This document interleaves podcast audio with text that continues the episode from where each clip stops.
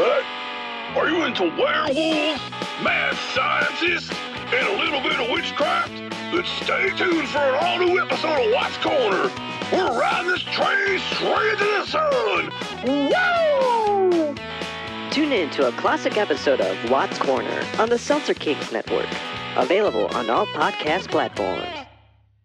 The following podcast contains Some kids walk around doing it on purpose all the time. Like what? Some bad kids, they just walk around, they say bad words all the time. Like what? All of them. All the bad words, they say them all the time. Why? I don't know why, you have to ask them. explicit language.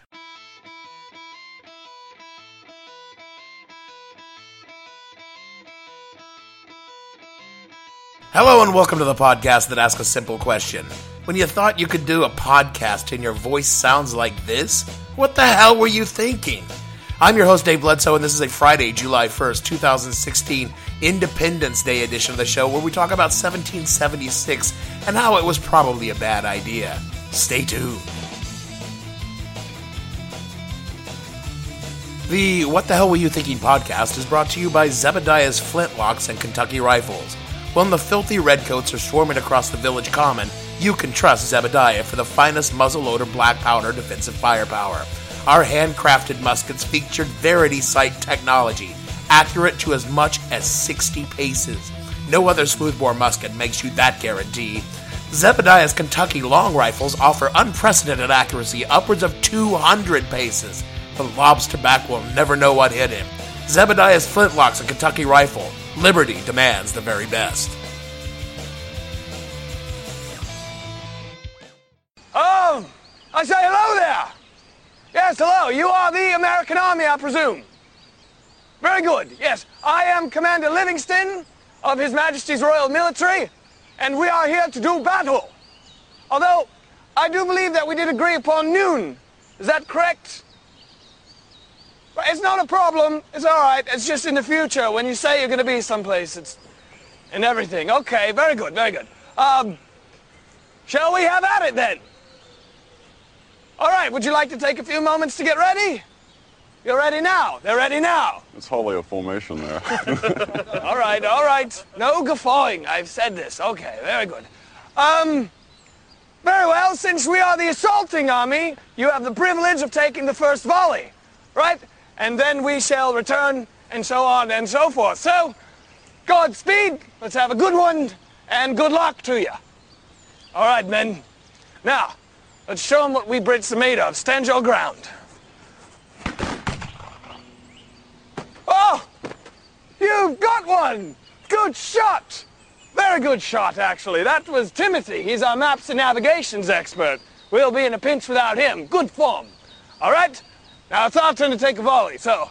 Oh, all right, men. Let's get ready. Muskets at the ready. And, uh, do me a favor. Let's have a little fun with this. Try and pick the one you think might be their maps and navigations expert, right? Right.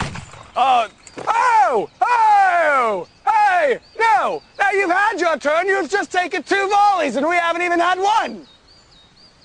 Now, I know that for a lot of you Americans, this is your first parlay. But there are rules in modern warfare. We're not dumb beasts, right?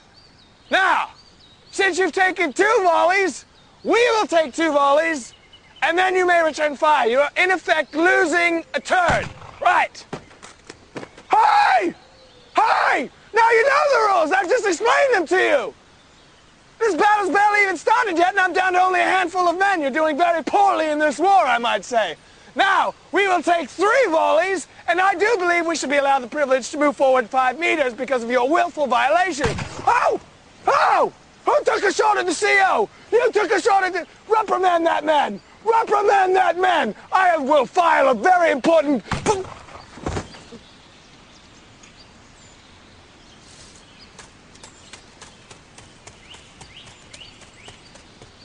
It is Independence Day weekend here in the good old U.S. of America, where we gather around barbecue grills and beer coolers and blow fingers off of our hands with small explosive devices. I'm not really planned on doing a show this week because my voice, as you can tell, is just a little bit fucked from all the cheering and shouting over people screaming, Please God, help me find my fingers. But I've decided to do a short one tonight because I real feel strongly that I need to say something. Hold on to your dick! Independence was probably a bad idea. What the fuck did you just say? Okay, okay, okay. Well, hear me out before you grab your muskets and your feathering tar. I'm not saying that America sucks. What I'm saying is that our founding fathers were kind of hypocritical dickwads. Can't say shit like that. But they were. I mean, come on, these guys were all rich landowners whose entire political philosophy was predicated on not wanting to pay their taxes. I mean, basically, they were the Koch brothers in wigs and a tricorn hat. I mean, leave aside slavery, which is a pretty fucking big thing to leave aside. I mean, like the biggest thing of all. Leaving aside slavery is like building a submarine and not putting hatches on. But let's just sink that fucker for a minute. Let's talk about an actual truth. These egalitarian farmers and small businessmen were an unelected elite who decided for themselves there wasn't a vote or a petition signed on Boston Common or anything that they'd stage a coup against the lawful government. These guys were essentially the Bundy bunch, but more literate. We're going to die here, aren't we? I mean, think about it. All these jackoffs with their Gadsden flags and their tree of liberty watered with the blood of patriots, they're actually kind of right because they're fucking idiots or just right for the wrong reasons. It's kind of funny when you think about it like that, Guess. Look, don't get me wrong, I'm not saying that the British crown was good. No, all things considered, it was pretty fucked up, and King George III was probably potty from syphilis or something. But can we not pretend the founders were sitting around Philadelphia asking themselves if this was good for the country? No. No, they were sitting around Philly with a cheesesteak and a Yuengling asking themselves, how can this help me? What is worse, that they took this plan and sold it to Americans like it was going to make all of them rich, famous, and sexy? The founders started a war with the most powerful nation on earth and then turned to the common men, the dirt farmers of New England and the swamp rats of the South, and said, Okay, guys, this is it. Why don't you all sign up and fight? And poor white trash of America said, Shit, yeah. You ain't weak. Don't know how bright you are. Then these poor dumb rednecks marched off to years of disease, filth, starvation, freezing, and being told what to do by French dudes. There's no fucking way they should have won. Even today, centuries later, the Brits are looking back and going, uh, how did that happen? I mean, shit, most of the time, they didn't even get paid. I mean, you gotta hand it to the founding fathers. They managed to convince an entire nation of people to fight for their freedom, for their land, and for their future, when in reality, they didn't own any of it. At least down south, they sure as fuck didn't, because most of the land, at least the land that was worth growing anything on, was already owned by the very people who were busy convincing some poor dumb redneck to fight. I mean, down south, you could actually get out of fighting if you sent your slave to go just work for the army. So while rich plantation owners were sipping mint juleps and raking in money, poor white crackers were shitting their guts out in an army camp to make sure those rich white assholes could make more money. But you know what? Hey, at least they volunteered, right? And George fucking Washington? He was a loser. Are you insane? I mean, he was. He lost way more battles than he won. His biggest strength was running away. He buggered off. So he has, he's scarping. If the French hadn't showed up, primarily because they knew how much it would piss off the British, the Continental Army would have been wiped off like a stubborn Klingon orbiting Uranus. Fucking Benedict Arnold was a way better field commander and tactical thinker. Washington was a temperamental crybaby. Franklin was a womanizing drunk. Jefferson was a hypocritical slave raper. Adams, a self important jackass. John Hancock, criminal smuggler, not in a cool way like Han Solo. Sam Adams didn't even brew beer. And Alexander Hamilton, this fucking guy, I don't know what they're doing on Broadway, but he was a political opportunist with a flair for self aggrandizement and a nose for self service. Bet you never heard that on the fucking soundtrack, right? Holy Jesus. Did I just spend five minutes shitting on the founding fathers and the Revolutionary War? Have I gone mad? What sort of maniac would do something like that? Particularly on Independence Day weekend. Sorry, I'm obviously in need of some kind of mental help. This is beyond my skill to heal.